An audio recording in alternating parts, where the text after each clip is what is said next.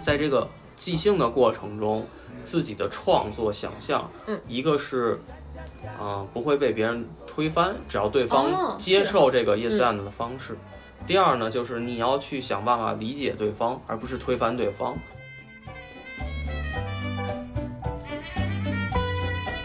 因为尤其像即兴戏剧，它和我们现实有很大的区别，在于现实环境你做的选择是受很多很多现实条件去约束的，而在即兴戏剧里边，你没有任何的约束，你就是跟你的搭档一起去玩一个游戏，他所有人都知道从头到尾都是假的。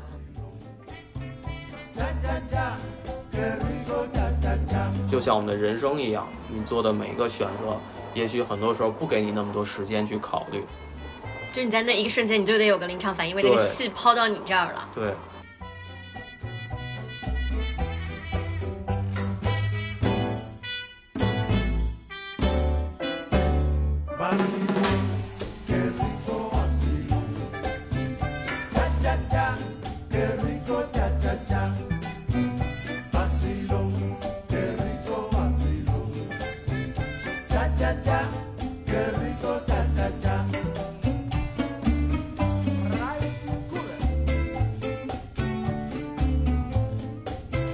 Hello，大家好，欢迎来到野生记者，我是邵松松。大家好，我是邵玉龙。本期节目我们来聊一下即兴戏剧。然后邵玉龙这个同学为什么有意思呢？嗯，我是在一次即兴戏剧的活动上认识他的。其实他表演的还不错，然后就是能够在，就是很自然，你知道吗？就是在那个演出过程中和一个是陌生的搭档嘛，然后就能够直接演一个嗯，场景出来，嗯。我当时觉得很好玩。然后更神奇的是，后来发现他不是，嗯，他的工作还很丰富，是什么来着？命理，哦，命理分析，命理分析，然后还教小朋友魔方。嗯，是，然后在北京这个生活就很，很怎么说，奇怪。嗯，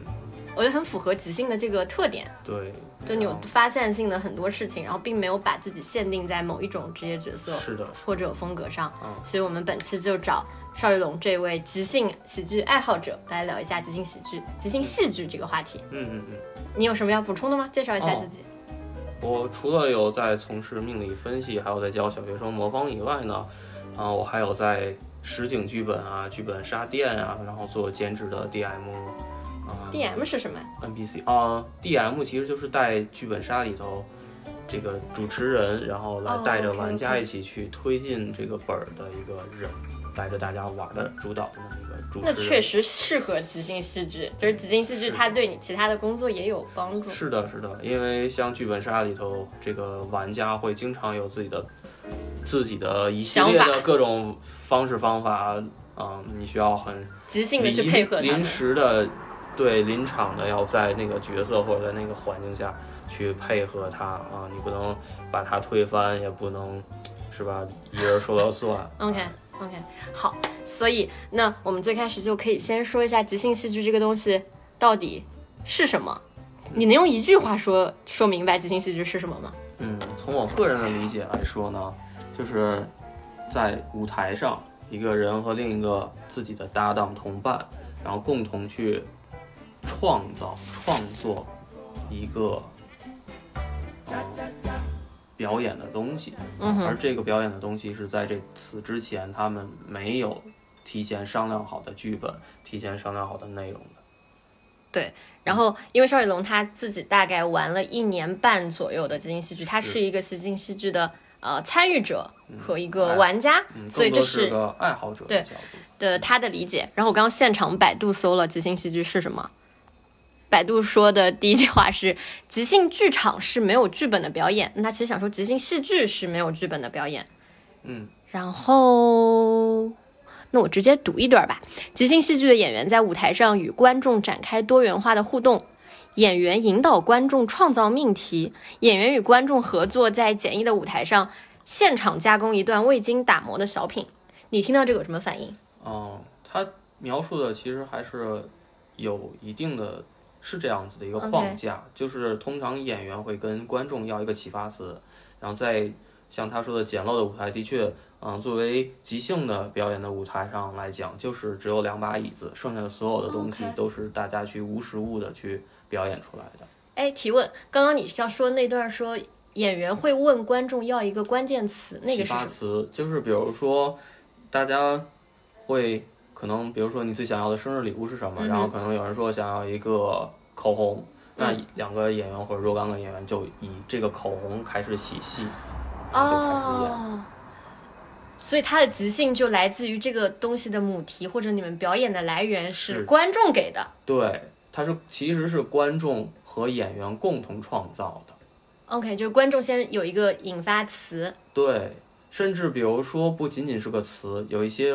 game 玩法，就是比如说叫“观众的一天”，他会让这个观众上台来，然后演员就采访观众，哎，你这一天你的工作都是怎么样的啊？你的领导是怎么样的？那你下了班去哪里玩？遇到什么样的奇怪的人？甚至嗯，有些什么样的活动？然后他就会这样子去描述出来，描述出来之后，这个若干个演员就在这个舞台上临开始临。时的就开始去演。当然，由由谁来演这位观众是由这个观众自己来决定的，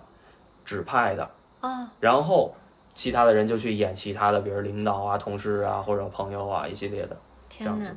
所以它不仅仅只提供了一个启发词，甚至它提供了一个人物人设，一个设定，而且甚至是一个故事。那这些演员就把他这个故事用即兴的方式给整个的呈现出来，这个有点像命题作文，你觉得吗？啊就是是小时候看图说话，是就是训练小朋友，就给我四张图，然后相当于有一个相对应给一些条件，一个场景，然后我去创作。是的，是的，而更多的它的来源都是在于外部的环境，就是比如观众给出来的。了解，嗯，这个还挺，我这样子理解的话，他对于演员有很高的要求。是啊，因为演员要对很多东西都有概念、有理解，然后才能够去一起把它演出来。因为你不仅要对观众说的东西是理解，你还要对你的搭档他演出来的他认为的那个观众说的什么东西的理解。反正就是太难了，因为我发觉这个东西有点难，所以我一次尝试之后，我再也没有去过，嗯是的，因为我觉得它挑战性太大了。是的，因为你在舞台上就要临时的理解的同时，还要去创作。这这个理解加创作是不断不断，分分秒秒都在不断的。就算你在舞台下你是备场的演员，但你也要去看台上的演员他们在演什么故事，他们有哪些核核心的、关键的一些要素因素在玩这个我们叫做戏核。你要去把这个戏核抓出来，然后你在上场的时候，你才能在这个戏核之上去延伸。了解。具体的，我们等一会儿可以下个、下个部分聊，因为我觉得大家作为听众来说，他们可能对即兴戏剧这个东西不是很、很了解，是，所以，嗯，我们第二个部分来讲一下即兴戏剧的发展历程和它那个历史。我之前其实为什么跟你说我想采访你，但是一直没有找到一个合适的机会说，哎，我们找一个点来聊一下吧。因为我自己对这个东西认知比较有限嘛，然后直到前两天，就是一个礼拜前，四五天前吧，我刚好读了一本书，叫做《戏剧简史》，然后它是把戏剧这个舞台表演的形式从诞生到现代化之间都讲了一遍。你知道戏剧的那个开头是什么吗？就这个是戏剧。我还真不知道。哎，这个有点像相声，怎么回事？我当时看到也很震惊，就是它起源于希腊的那个祝酒神的一个仪式，所以是起源于宗教仪式。嗯，然后起源于宗教仪式之后，就会有唱诗班啊，然后会配一个演员啊。嗯，它更刚开始是表演一些神话传说、神话故事这样，嗯。然后它慢慢的演变为，嗯，把一些神的故事，就是人去开始演一些神的故事，嗯，然后开始产生了悲剧喜剧，然后这个形式在一直变化，然后至今，嗯，然后这个它的本质，我的戏剧有点像是讲故事，对，然后看这个故事能够引发观众怎么样的互动，确实又有一方面是表演，一方面就是与观众的互动，我觉得还挺有意思的。是然后其中其中其中，我看到中世纪那一章的时候，就是发现在意大利，就是我看到这一样的一个词条，但又有点不一样，叫即兴喜剧。哦，我当时就觉得，哎，跟你。就当时我去体验即兴喜剧那个时候，找到了一个切合点，觉得有点相似，但又有点不同。嗯嗯，我现在可以给大家补充一下，嗯，这个时候你你想先听意大利的这个，还是先说？你可以先下现在的即兴喜剧是什么？哦，现在的即兴喜剧嗯其实是由一个美国的嗯啊戏剧老师，然后他在培训这个演员的时候，嗯然后去发现其实这种即兴的方式直接去表演也是可以很好的去演出来的，帮助演员去去做培训。做培训。对，就培训演员的表演能力嘛。嗯，然后呢，他们就一起去尝尝试，在这个即兴的表演的过程中，然后去发现它的底层逻辑啊，一些方式方法。然后让演员更好的能掌握表演这个对活动。是的，OK，那确实就是很贴切。嗯，我来看一下哈，嗯这个这个啥呀？它六十八，哎哎，算了，我直接看这个吧。就是在中世纪的时候，哎，中世纪是十六到十七吗？不是，就是它即兴喜剧这个东西起源于意大利，然后它和传统的那个戏剧的区别，就比如说我们有已经想好了这个神要发生什么样的故事，这种神的结婚啊什么什么故事之外，即兴喜剧会主要依赖演员，它就更依赖演员而不是依赖剧本。是的，是的，然后，嗯，就会有一些小丑啊、喜剧的形象。然后当时我看到这样有一个很好玩，就是说，他觉得这种即兴的剧场形式有两个根源，一个是来自于一时一地的特定条件，第二个是人类无法摧毁的想要模仿的冲动。嗯，我这两个都很有意思，然后我就一下子和之前参加即兴戏剧的这个体验联系起来。第一个就是说一时一地的特定条件，嗯嗯嗯，因为即兴你也得有一个根源吧，对，就是刚刚你说到观众可能需要给一个及时，就是哪怕是即兴，它也要有一个呃该怎么说开头的一个东西。对的，对，嗯然后第二个就是人类嗯，无法摧毁的想要模仿冲动。我想知道你听到这个会有什么感觉？就嗯，模仿的冲动导致了即兴，它有因果关系吗？对，因为比如说外部发生了一个什么样的事情，不管是某个人或者某个情况，嗯都会让我们内心产生一些情绪，而这个情绪是需要去释放出来的。那么你用模仿的方式，其实有时候对于你来讲是一个非常好的一种释放的方式。是对于演员而言，嗯，我认为对于人类来讲吧，比如你欣赏喜欢某一个人，就会去模仿他。哦，了解。对我对于当时这个第二点，就是模仿的冲动，我就会理解成，就你刚刚说，其实他我感觉到即兴戏剧对演员有很高的要求，就是我们可以假设一个例子吧，比如说观众说今天他走进一家炸鸡店，想要点炸鸡，对，然后我要顺着这个一时一地的场景往下延伸的时候，如果我自己没有体验过走进炸鸡店是什么感觉，是啊。我不知道这个炸鸡店里有哪些元素成分、店员，我是没有办法去演的，就我啊。没有办法对着空气创造一个炸鸡店的理解。对，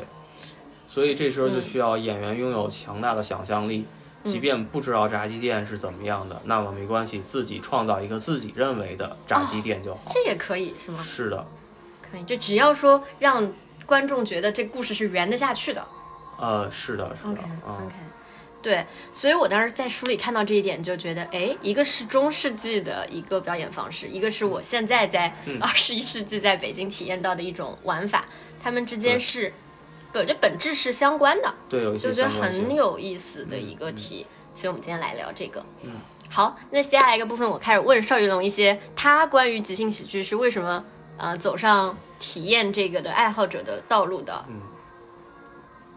嗯，你可以先说一下你第一次玩即兴喜剧什么体验啊？哦，我第一次其实不是玩是看，啊，是在二零二零年的这个狼园 Vintage 有一个冷静戏剧节，然后嗯。看了一场即兴这种戏剧的表演，然后看他们的演出的过程，就会觉得特别的，因为我只是看而已嗯，但嗯。我都觉得特别的嗨，特别的欢乐，然后我就觉得这个东西太有那种让人要去自己亲自参与的一种冲动。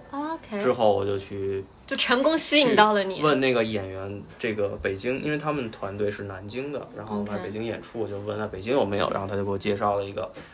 呃，狂人即兴，然后我就去找这个狂人即兴的体验工作坊，然后去体验了，然后觉得好好，确实体验起来去自己去玩儿更好玩。甚至比看更有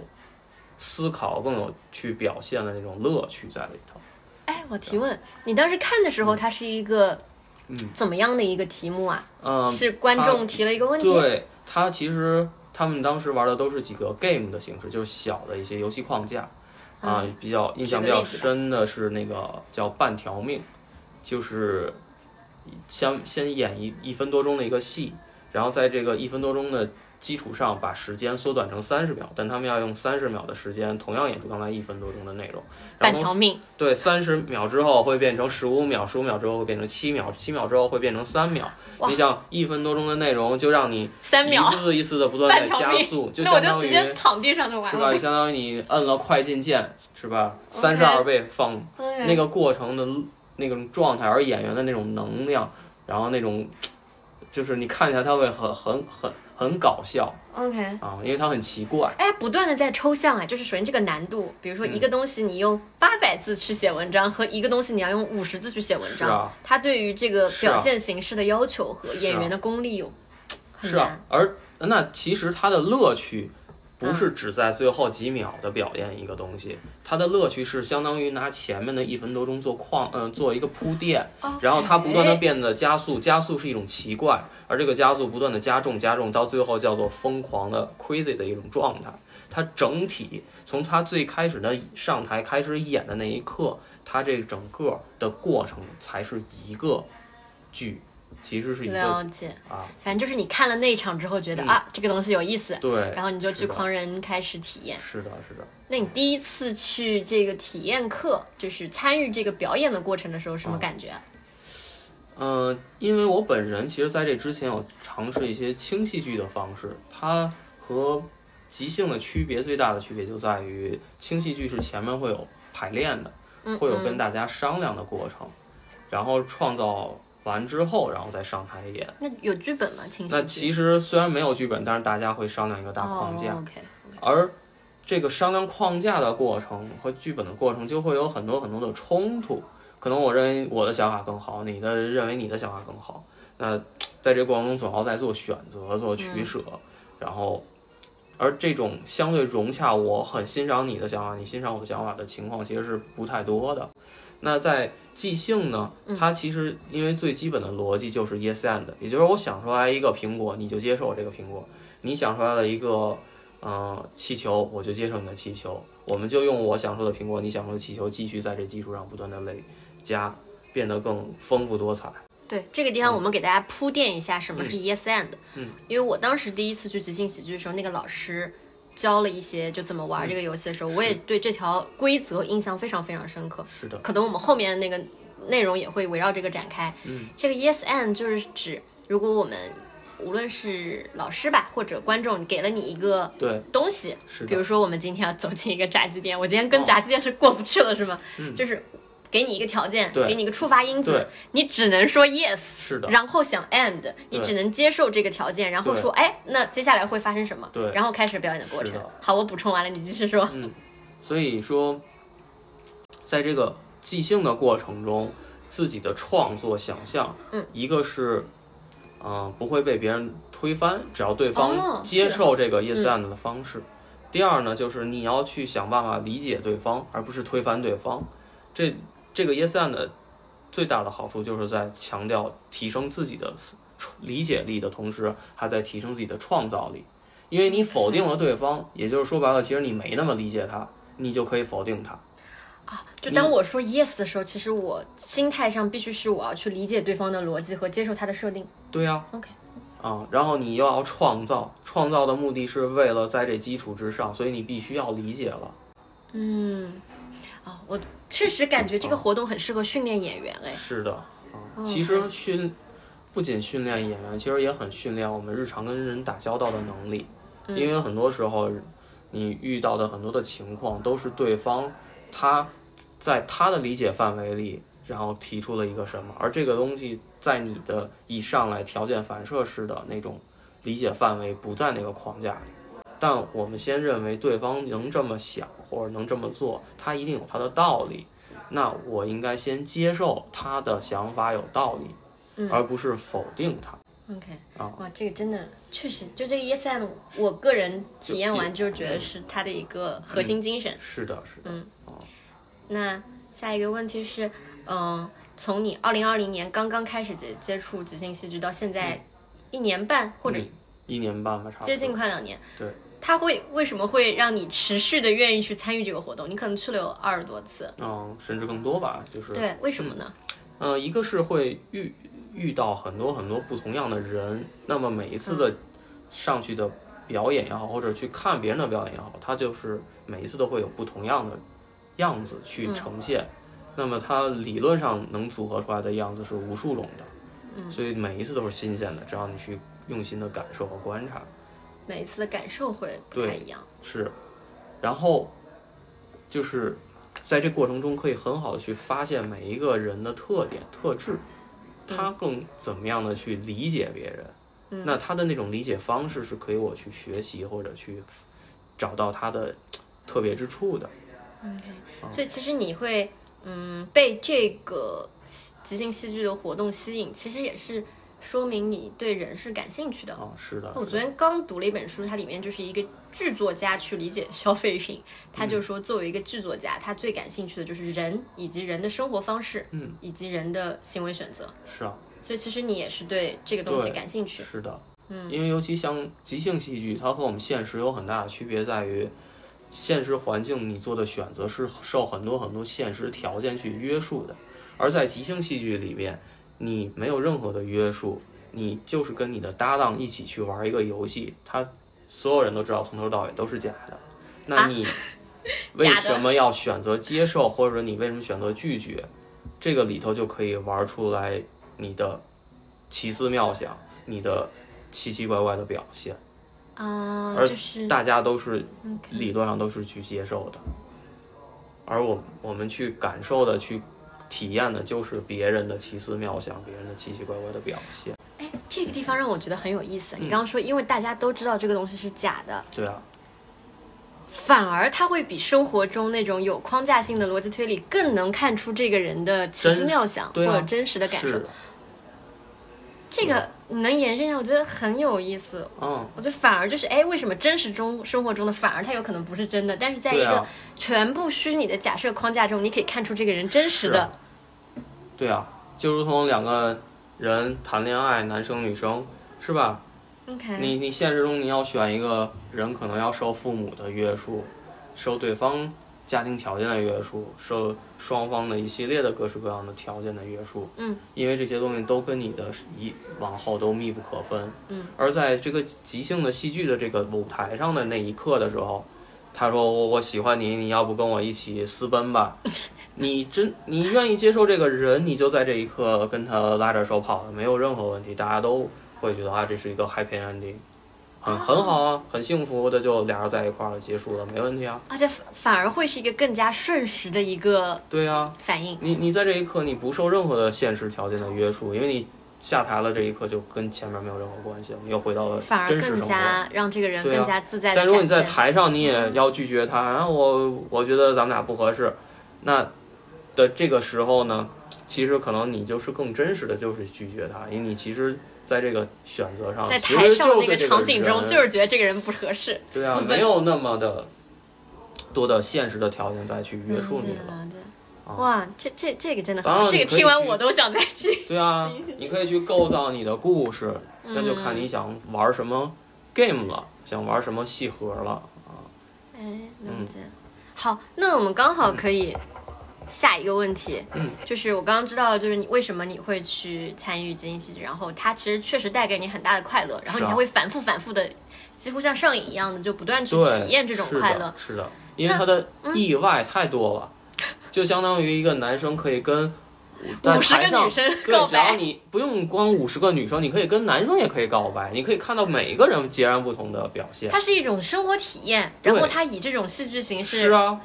就像我们哦有很多人愿意去玩剧本、剧本、剧本杀，是吧？密室逃脱，嗯它都是在不断的体验各式各样的人生，而这个体验的过程对你来讲又不影响你的生活，你是安全的，你知道这些鬼是不会真的伤害你的，但是它又会同时给你带来那些相应的一些情绪体验。了解。哎，就相当于我在台上去跟一个女生告白，哎，她可以拒绝我，她可以接受我，我享受一下那个拒绝和接受的那种一瞬间的乐，那种快感也好，或者一种乐趣也好。但是在生活里，我不能这么随意去干啊，因为生活里这么真实的生活这么干，对于人的社会的这堆成本太高了。要么被你你要背负很多很多 被的，打脸。扣你很多很多的帽子。嗯但是在舞台上那一刻的时候，没有人会扣你任何帽子，甚至还会说啊，你演的真好，就借假修真。你你放得开就可以把很多东西玩出来。嗯，嗯，这是生活里头你的很多的限限制约束，你根本没有办法做。到的。对，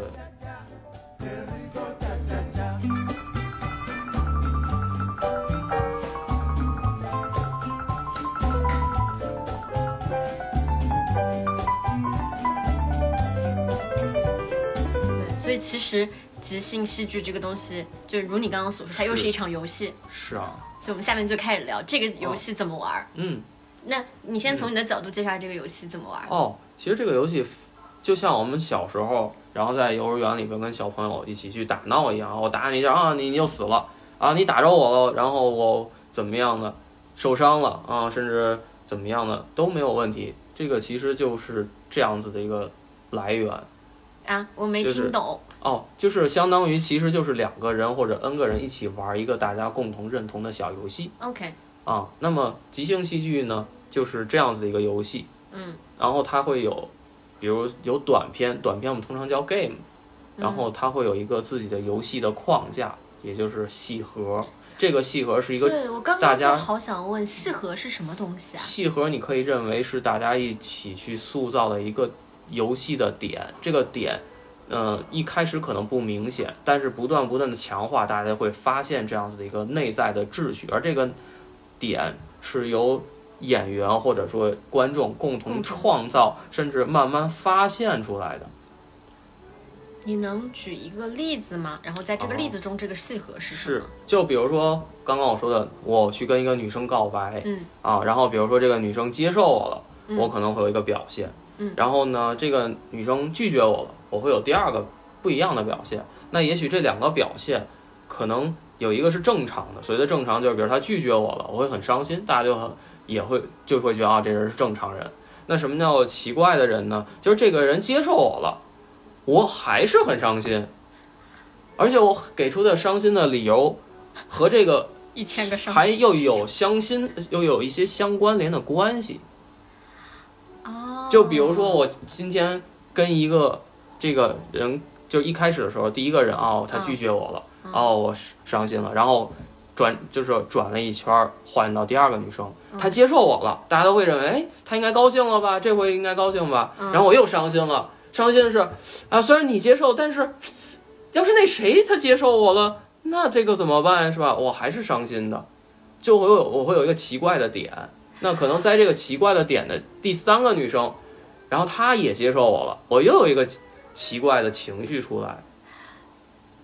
当然，就比如刚刚说的半条命，它是一个 game，这个 game 是设计好的一个游戏框架，所以大家是在这个框架之内去玩儿一哦，个内在所以刚刚在那个，比如说我们把刚刚那场命名为“女生告白”这个游戏的话，嗯。相当于这个戏盒是在你即兴表演的过程中慢慢浮现的。对，是的，那以你刚刚的那三个告白，然后嗯都失败，并且都悲伤，那我我是我作为观众，我可能就会理解成，就是你告白失败之后，你的悲伤可能背后另有隐情，这个隐情可能就是那个戏盒。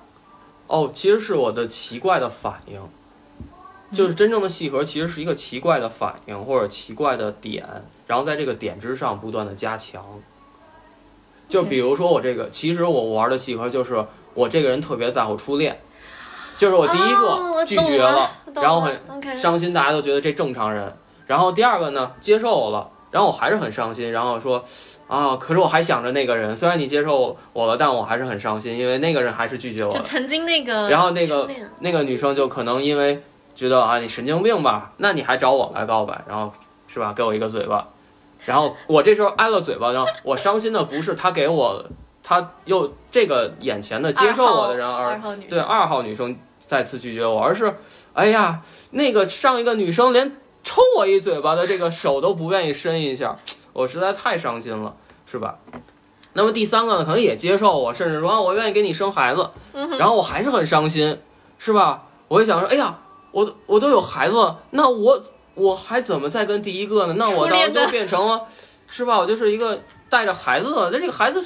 然后这个人就得这个女生又会觉得我是个神经病，是吧？又扇你一嘴巴。啊，就是这样子。了解了解，就这个最核心的东西，它可能是在你即兴的过程中，就并不是你在跟第一个女生告白失败的时候就想好的契合，有可能，其实是呃没有，是啊有是有是有可能性，但是通常来说是几个演员之间一起碰撞出来，然后有一个人发现了，然后他放大，然后另外的演员也发现了，哦，你想放大这个好，那我们在这基础上一起放大它。哇，啊，那这个就是一个不断一起创造、一起探索、一起理解，然后一起再努力把这个东西发挥发，就是挖掘的更深的一个玩法。很好玩。就比嗯如说，哪怕一般情况下，现实生活中我们推进一个故事，可能是我想让我是导演，对我想让这个故事怎么演，他就怎么演。但在即兴戏剧中，可能哎，你想让这个戏核是 A，对在大家共创的时候，可能去了 B、C、D，对，就不是我一个演员可以控制的。那么就有可能我们要不断的去找到 A 和 B 之间到底做什么取舍，甚至我们要不要把 C 抛掉，还是把 A 抛掉。这都是在那个即兴的现场中发生的。在这过程中去做的，就像我们的人生一样，你做的每一个选择，也许很多时候不给你那么多时间去考虑。就你在那一个瞬间，你就得有个临场反应，因为那个戏抛到你这儿了，对，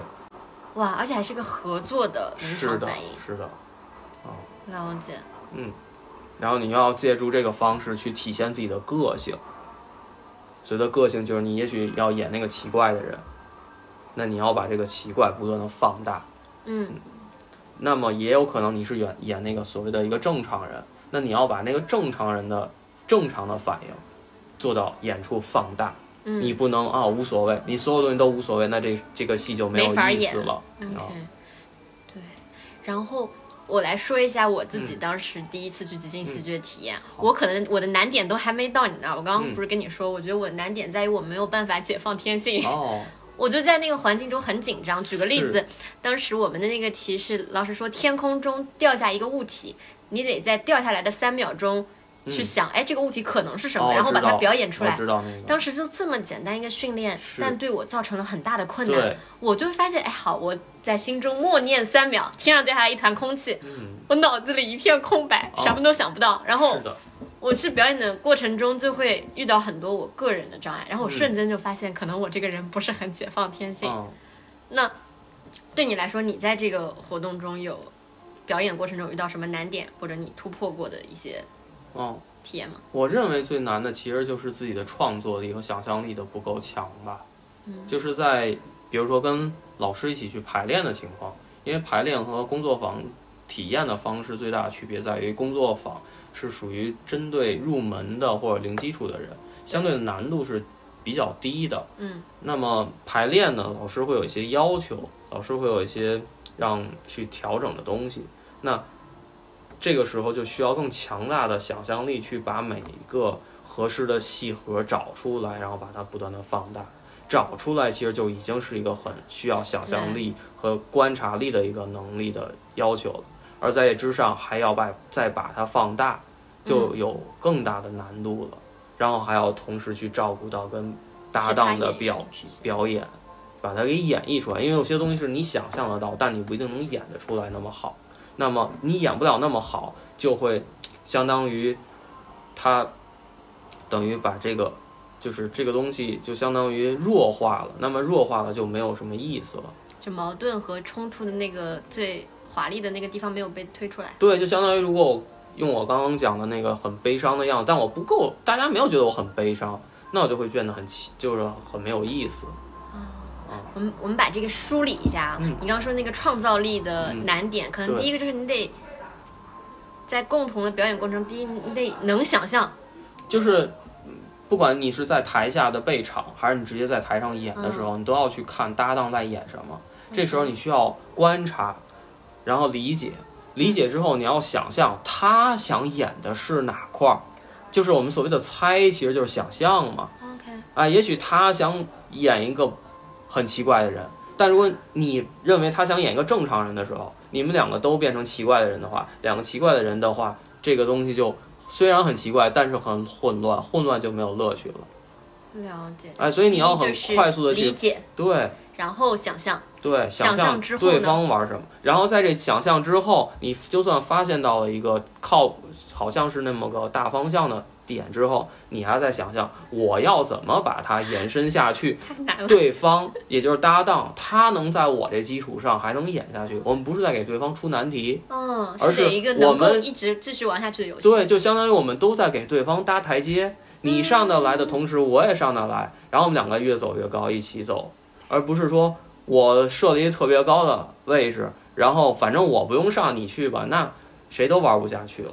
了解，我现在有点理解嗯。你刚刚最开始说他在美国作为一个训练演员的一种方式的原因，确实是一个就是首先你演员基础能你得感受理解，然后你能演能想象，是啊。然，后其次还得是合作共赢，对。你还得跟别人一起合作把对。这台把这出戏唱下去。是的，是的，它是一个一起搭配的一个事情，所以你不能纯粹只顾着自己，但你又不能同时完全依赖对方，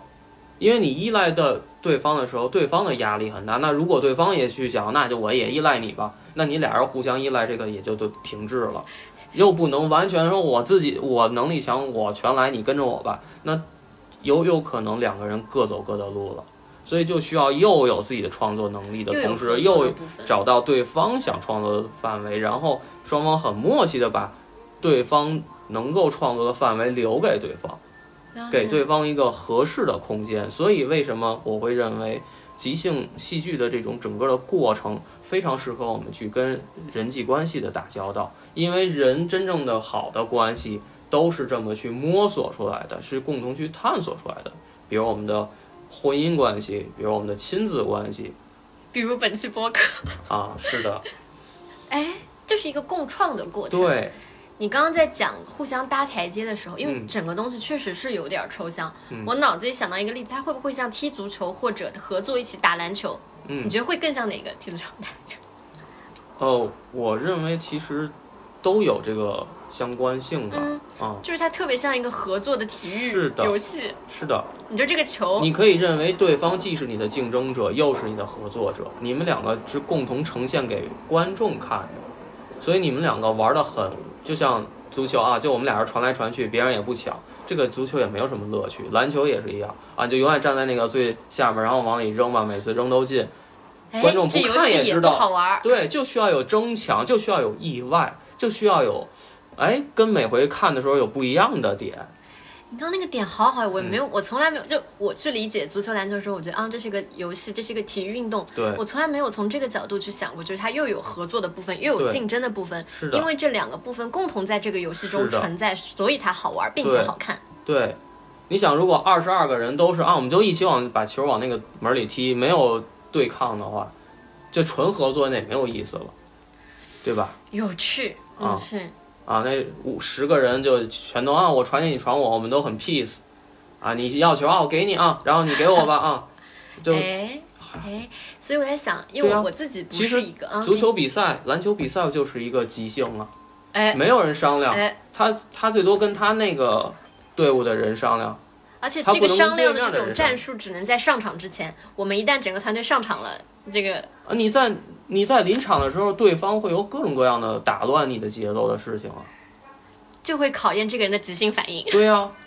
啊，哦，这个好玩，这个好玩，有趣。因为我自己并不是一个经常看篮球比赛或足球比赛的人，我也不看，但我发现很多人都很喜欢看。是啊我，在想，我刚刚就一个瞬间在想，为什么大家喜欢看？嗯那就是因为它里面有戏剧性，对啊、就是就是我经常看见哎那种视频里面说这个球这个三分感觉要投进去了，但是没有投进去，就那种全场啊的那种叹息，对啊，对啊，就是对哎我们以为会发生什么，对啊，结果没有发生这个，大家就全民情绪都被抬到了那里是，啊，是啊，失望的那一个瞬间，是啊。就很好玩，对啊，有趣。嗯。就你刚刚提到说，它其实本质上这种反应给观众带来快乐在于它的意外，对啊。你，可以描述一下那个意外。所谓的意外就是大家太过寻常的去遵循一些规则，人的反应，嗯。就从啊、我被拒绝了，我很伤心，啊、我被接受了，我很开心，这个会认为是一个正常的反应。嗯，那么有一些其他的反应就是就是意外的，嗯。但是如果说用用一些合适的方式去把这个意外给合理化，那么大家又会觉得这个很有意思。就如同我刚刚说，我是一个很在乎初恋的男生，啊、所以我就算被别的女生接受了，我还是很伤心。就是有点像说，嗯，比如说还是以初恋那个戏为例子吧，嗯它里面好玩的地方就是，首先它不合常理，就是哎，一个人他被女生告白，被女生答应了，他居然很是啊悲伤。先是这个不合常理的矛盾点被抛出来，对啊，然后其次你又用你的一种方式去把它合理化，对啊，就是先把大家勾起兴趣，然后哎，为什么这个东西不合常理，嗯，然后再合理。是啊。然后整体的，比如搭档，他就要去作为一个正常的人，对我奇怪的反应做出他对应该做的反应，这样子大家才会觉得得到了共鸣。就这人是个神经病，大家也觉得对，这人就是个神经病，嗯然后大家去觉得他很好笑，这样子那他啊。那那个安全又是什么呢？所谓的安全，就是不管你在这个台上怎么样的混乱，或者是有奇怪的秩序，嗯啊，多夸张的怎么样的，大家都知道这一切总归都是假的。你这个人该社会化的地儿还是社会化的，就离开那个剧场之后，一切对如常。对这又是一对儿词哎，你发现没有？就是意外和安全。对，就是因为意外和安全，就是如果这个人在现实生活中就是如此的话，那他会对周围的人造成很多的困扰。如果我真的对我的初恋纠缠不休，那这个人会很糟糕，嗯，甚至带着一大堆人的苦苦恼困扰。但如果我只是把这种方式放在舞台上，大家就会一笑而过，然后又会对他产生一种共鸣，因为每个人也许多少都会对自己的初恋有那么一点点的情绪情感的保留。所以其实今天我刚刚在百度上搜的时候，他说即兴戏剧也有一些心理治疗的作用。嗯，嗯，是啊，我觉得从这个点来说，嗯，我能懂。就比如说，仿佛有时你在现实生活中没有办法去重现，或者去弥补，对，或者去说，哎，如果我选择那样一个人生会怎么样？你可以通过这种虚拟的啊。演戏的方式去对，再来一没错次。没错，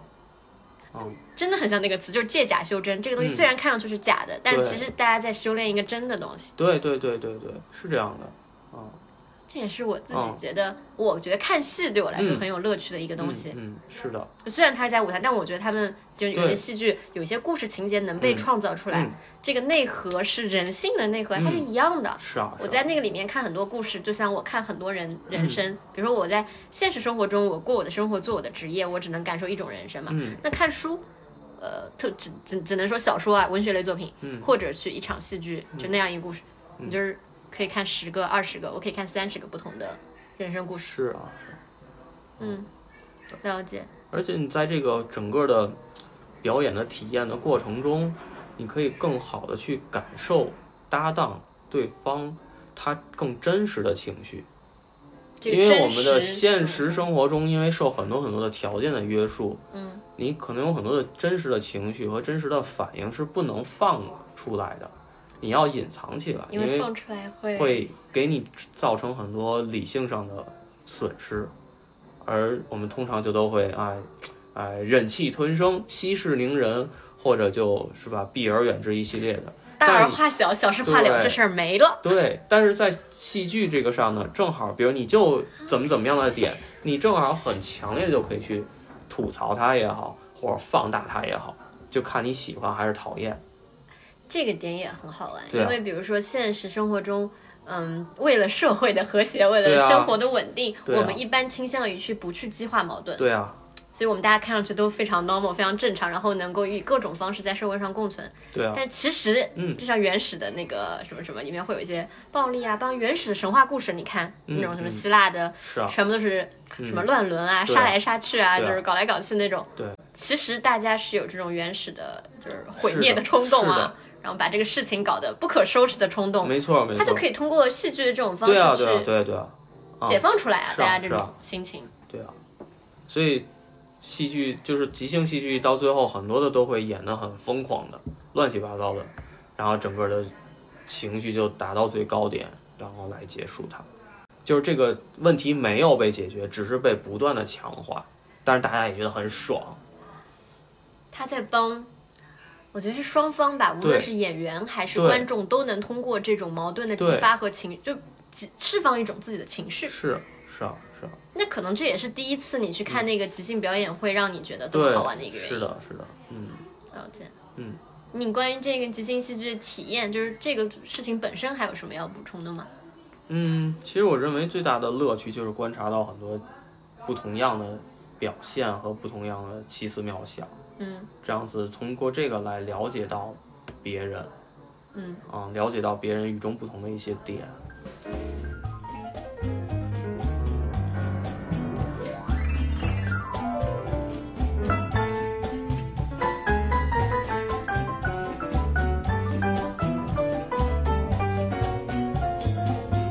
诶，那你在去即兴戏剧的这一年半，就二二十多场吧，二十场加的体验中，哦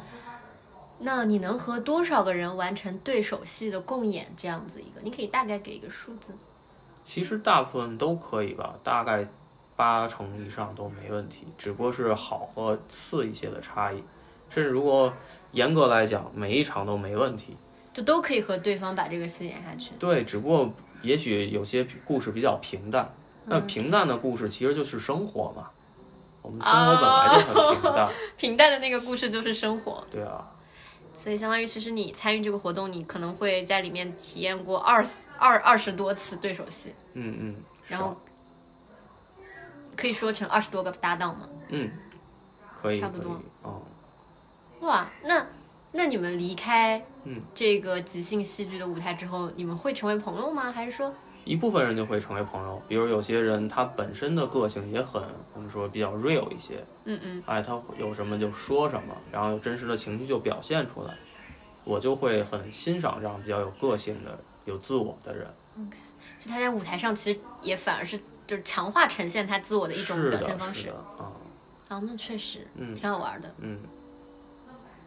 我通过这个了解，我就把我自己说服了。就我现在觉得，嗯，确实蛮好玩的、啊这个东西。啊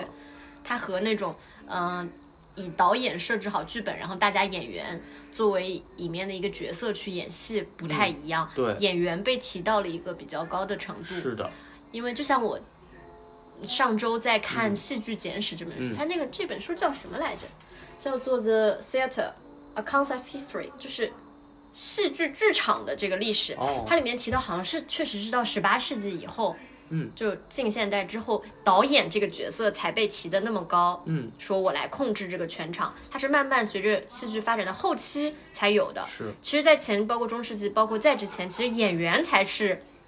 戏剧或者剧场里的一个主角。嗯，这个也是我不读这个历史，我其实不知道。就导演其实是一个后后来的嗯人为添加的，有了非常成熟的剧场之后，才慢慢有的一个角色。嗯本身戏剧可能就是一个即兴的演员互相触发、构造故事的一个过程。对，而且其实每一个人在这当中都是独一无二的，又是不可或缺的。也许它更多的其实就是你怎么样巧妙的去搭配，可能在一般人眼里觉得没有什么特色的那一个人演员，也许他和一个另外一个很有特色的演员配合起来就很合适。那也许两个都很有特色的演员在台上就会显显得有些混乱。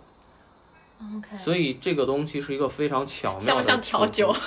哦，有有一些像混合一对些东西。对对对，所以每一个人都有一些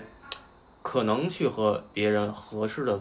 搭档搭配的那么个部分。嗯那这个过程就是体验的一个过程。嗯那么乐趣就是在于，哦，我跟这样的人会有产生这样子的一种碰撞，我和那样的人会产生那样的一种火花。嗯哎，然后我在这过程中我去感受我喜欢什么样子的一种方式。嗯那同时你也在调整着自己，适应更多的方式的同时，自己可以变化出更多样的方式去跟别人搭配。所以这种方式其实就像有一点点像我们的生活吧，因为嗯我认为即兴戏剧的很多的思想、方式、方法都是可以用回到我们的现实生活与人去打交道的。嗯，那么比如说你设定好了目标的时候，那你看和对待别人的时候，你都可以认为，其实我在如同演一场即兴戏剧，生活像在演戏是吗？对，你就没有那么多的给自己的束缚的东西了。嗯不会去想那么多，就是比如说，哎呀，我要这么干，他会不会怎么着？我要那么干，他会不会怎么着？哦，对你来说会是一个使自己的行为更加流畅的这么一个训练。我不知道我理解对不对，你可以呃，我认为其实是一个多角度的看待的问题。就我自己自身是一个即兴戏剧，同时我会去认为对方也是一场即兴戏剧。也就是说，比如我跟朋友打交道的时候，我可能会去想，我不去过多评判他对于一个什么样的事情有一个什么样的问题，我可能只是认为，哦哦，原来他还有这样的特点，这个特点。哎，比如一个什么奇怪的点，我可以用在我我以后演即兴戏剧作为一个素材。那他今天演的还挺有意思，挺有精彩。这他的个也挺奇怪，有意思的。他的奇，因为如果我们通常理性来说，你会认为他的奇怪的点伤害到了你的什么利益嗯，生活里现实发生一个什么，对比如说我跟他告白，我被拒绝了，啊？是啊你会，觉得很悲伤。但其实你现在会觉得，哎，他可能成为我的创作的素材，对，可以对。就是我相当于可以用一个看即兴戏剧的角度看待自己的表现的同时，看待别人的表现。我多了很多的视角，视角。对，嗯嗯，你多的不同的视角的时候，你会得到很多很多不同的收获，而这些不同的收获对你来讲是帮你阻去阻挡那些糟糕的感受或者糟糕的思想的一些体验的东西哦。我懂了，就是在生活中你会更加嗯，平静的去面对一些可能哎意外的事情也好，一些不安全的事情也好，是的了解啊，这个还挺好玩。对，我我自己也觉得这个，嗯嗯，甚至让一些平淡的表现或者是什么，就是从理性来讲它很平淡，但是你从直接的表现你会觉得很有意思。什么意思？就比如说我去教小学生课程嗯，魔方，哎，魔方课，那小学生有些孩子就上课不太听话呀、什么的，会嗯讲话呀、捣乱啊一系列。那我可能更多的去看的是这个孩子的个性。哦，原来他有这样子的个性。比如有的同学为了让我帮他还原魔方，他会不断的重复：“老师帮我还原吧，老师帮我还原吧”，就像一个复读机一样。那你想，如果在舞台上有这样一个孩子，你会不会就一个演员，他要跟他爸妈的什么的时候，或者要干嘛的时候，他跟所有人的提要求就是重，就是复读机，哎，重复重复重复，他就很奇怪。就是他的性格特点就是哎，他的一种行为方式，这个是一个行为方式，他的一个奇怪的点。OK，然后我们怎么去处理它？哎，你就不会觉得这孩子怎么那么讨厌，这么烦，啊而你会有另外一个你观点去看他用一种戏剧的角度，你去看待这个孩子他的特点。哇啊，，然后包括小，就是比如说放学了，哎，这个男生小小男生和小女生，男小男生特别就是他家长领他走嘛，然后他是特认真的跟那个小女生说，回家给我打电话啊，然后再补了一句，打视频也可以。嗯我站在旁边，就像在看一个偶像剧那种样子，小男生跟小女生之间要啊离别了、分开了，然后这样子的去啊，去去去告白一样。哎你看生活里的剧情场对呀景跟看我会觉得戏一样，很开心，我觉得很有乐趣。嗯，哎，我觉得小朋友特别真实，嗯然后我会觉得，也许我们二三二三十岁的男生都不敢于在家长领着自己和对方，也许家长领着自己的面晚上前回家敢这么去打游戏说，可能要偷偷的在手机微信上去说，不敢那么在广大庭广众之下直接说、嗯回家给我打电话啊。所以很就比较真实，比较自然，对你会比较是个好演员你会。很棒的去感受到他真实的情绪，嗯，但如果你只用很理性的、平淡的，那这个事儿与我何干？跟我没有任何关系。哎，这个角度那我就失去了一个欣赏的角度，嗯也就是我少了一份乐趣，而这个东西可以给我乐趣。就是你从参与即兴喜剧、即兴戏剧的这个活动中，它会让你看生活的时候就带着一双，对啊，嗯，我该怎么说？一双什么样的眼睛？也不是导演的眼睛，就是一个演员的眼睛。呃，其实就是一个观众视角，，OK 也可以从演员和导演的角度去看待他演的。就给你的生活反而增加了很多乐趣对，其实本就是，如果你用理性的角度，这个东西它与我没有任何关系，嗯因为我把它放到家长那一刻，我的工作结束了嗯啊，所以它跟我没有任何关系的情况下，理性评估它就对我没有任何价值。嗯但是我用看戏的角度，我会觉得它很有乐趣。嗯，所以平淡的东西在我眼里，它有了乐趣，哇，使就是你这样子。这个戏剧让你对你的生活有了更多的爱和更多趣味性的部分。是啊。那即便它很发现美的我也眼睛没有什么亏，嗯我也没亏什嗯么，对吧？是，啊，等于，这个东西只会给你带来好处，没有什么坏处。对，好玩儿。嗯我自己是上次参与完那个体验课之后，因为他说到了 Yes and 嗯这个，这算什么表演方法、这表演原则哦，这个就是推进即兴戏剧的一个底层逻辑。？OK，知道了这个嗯 底层逻辑之后，我生活里遇到很多事情嗯，我会用这个思考方式去思考。是啊，比如说，就是有一些突发的见面啊，一些或者一些突发的机会吧。对啊，只要我这个东西我不是非常非常嗯抗拒的，是啊，你就接下来你就说 yes and，然后你看自己会发生什么。对，很多时候，大家的防范意识，或者如果你的生活是比较规矩的，在一条路上走的时候，我们是会主动砍掉很多机会的。对啊，对啊，但其实这种即兴，这种适当让生活有一个即兴，就是我可以乱乱来的嗯一个尺度的话，是，会有很多很有意思的发对啊。事情。你就任何奇怪事情，就是说，如果我只要我不是非常非常讨厌，嗯。我就说 yes and，嗯，就包括一些见面啊，啊。包括一些认识一些新朋友，我觉得都是是啊，以这样的一个，它是一个思考方式，对我来说，，是的，嗯，就是即兴，就是看对。不要太有规则，对，看我接受下来这种可能性之后会发生什么。是啊，嗯，首先就是我们认这个其实就是即兴戏剧里有一句话叫“每个人都是天才，一切都是嗯礼物”，怎么说？就是相当于你首先要信任对方，信任你的搭档，你不要认为他他坏人想出来的东西是啊糟糕的垃圾嗯用不上的。啊，我们先认为他有他很好的想法，只是也许暂时一下没办法全部展示出来。嗯，然后一切都是礼物，就是他能给出来的东西，就是其实你拿过来都可以把它进行更好的去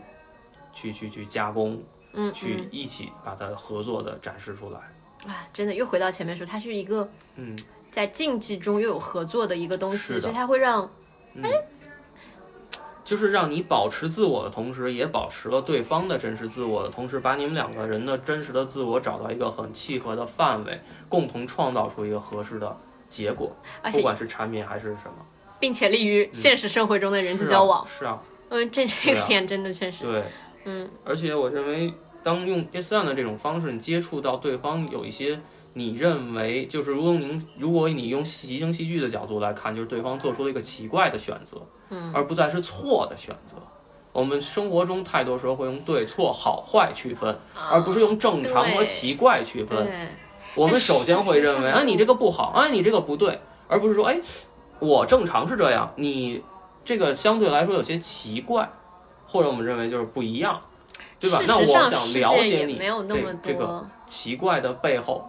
它它的逻辑是什么？对，事实上世界上也没有那么多真的对错之分，嗯，对吧？都是你的观点和你的那个视角在哪里来决定了这件事哦情。啊，这个这个这个搞得还有点儿正能量。对，尤其我们的生活里头，其实我们跟朋友也好啊，家人也好啊，甚至工作当中很多时候的事情，其实没有必要那么的强调于好坏、对错，它没有上升到那些原则问题。嗯，只是我们太过追求效率，我们太过追求所谓的利益最大化，或者我们太过追求自己想设定好的那个目标，嗯嗯，而不是共同设定目标。就像，因为即兴戏剧就是两个人共同设定目标，不是我一人说往怎么演你就得跟着我怎么演。嗯嗯，甚至我们都没有商量目标，我们俩要去探索目标，哇，发现、了解对方的目标，然后在这当中找到适合两个人一起选择的那个范围。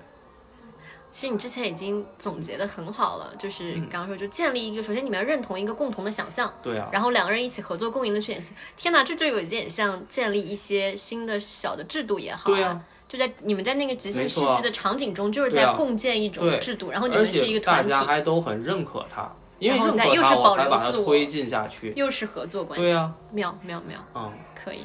我就会觉得这个有点像。呃，这个可以训练大家放下一些执念，或者放下这些对生活刻板的印象，或者我必须要有一个剧本，没错，我这个剧本只有按 A 方向走才是正确的，这样一种预设，对，其实它可以更没错，是的，嗯啊，即兴最大的重要的点就是要放下预设，嗯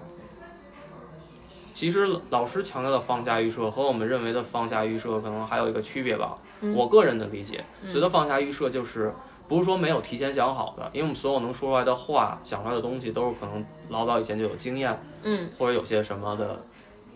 东西让你去就你已在这一刻做出这个。选择。嗯我认为的没有预设啊，仅仅作为我个人的一个思考，就是不要认为什么是最好的，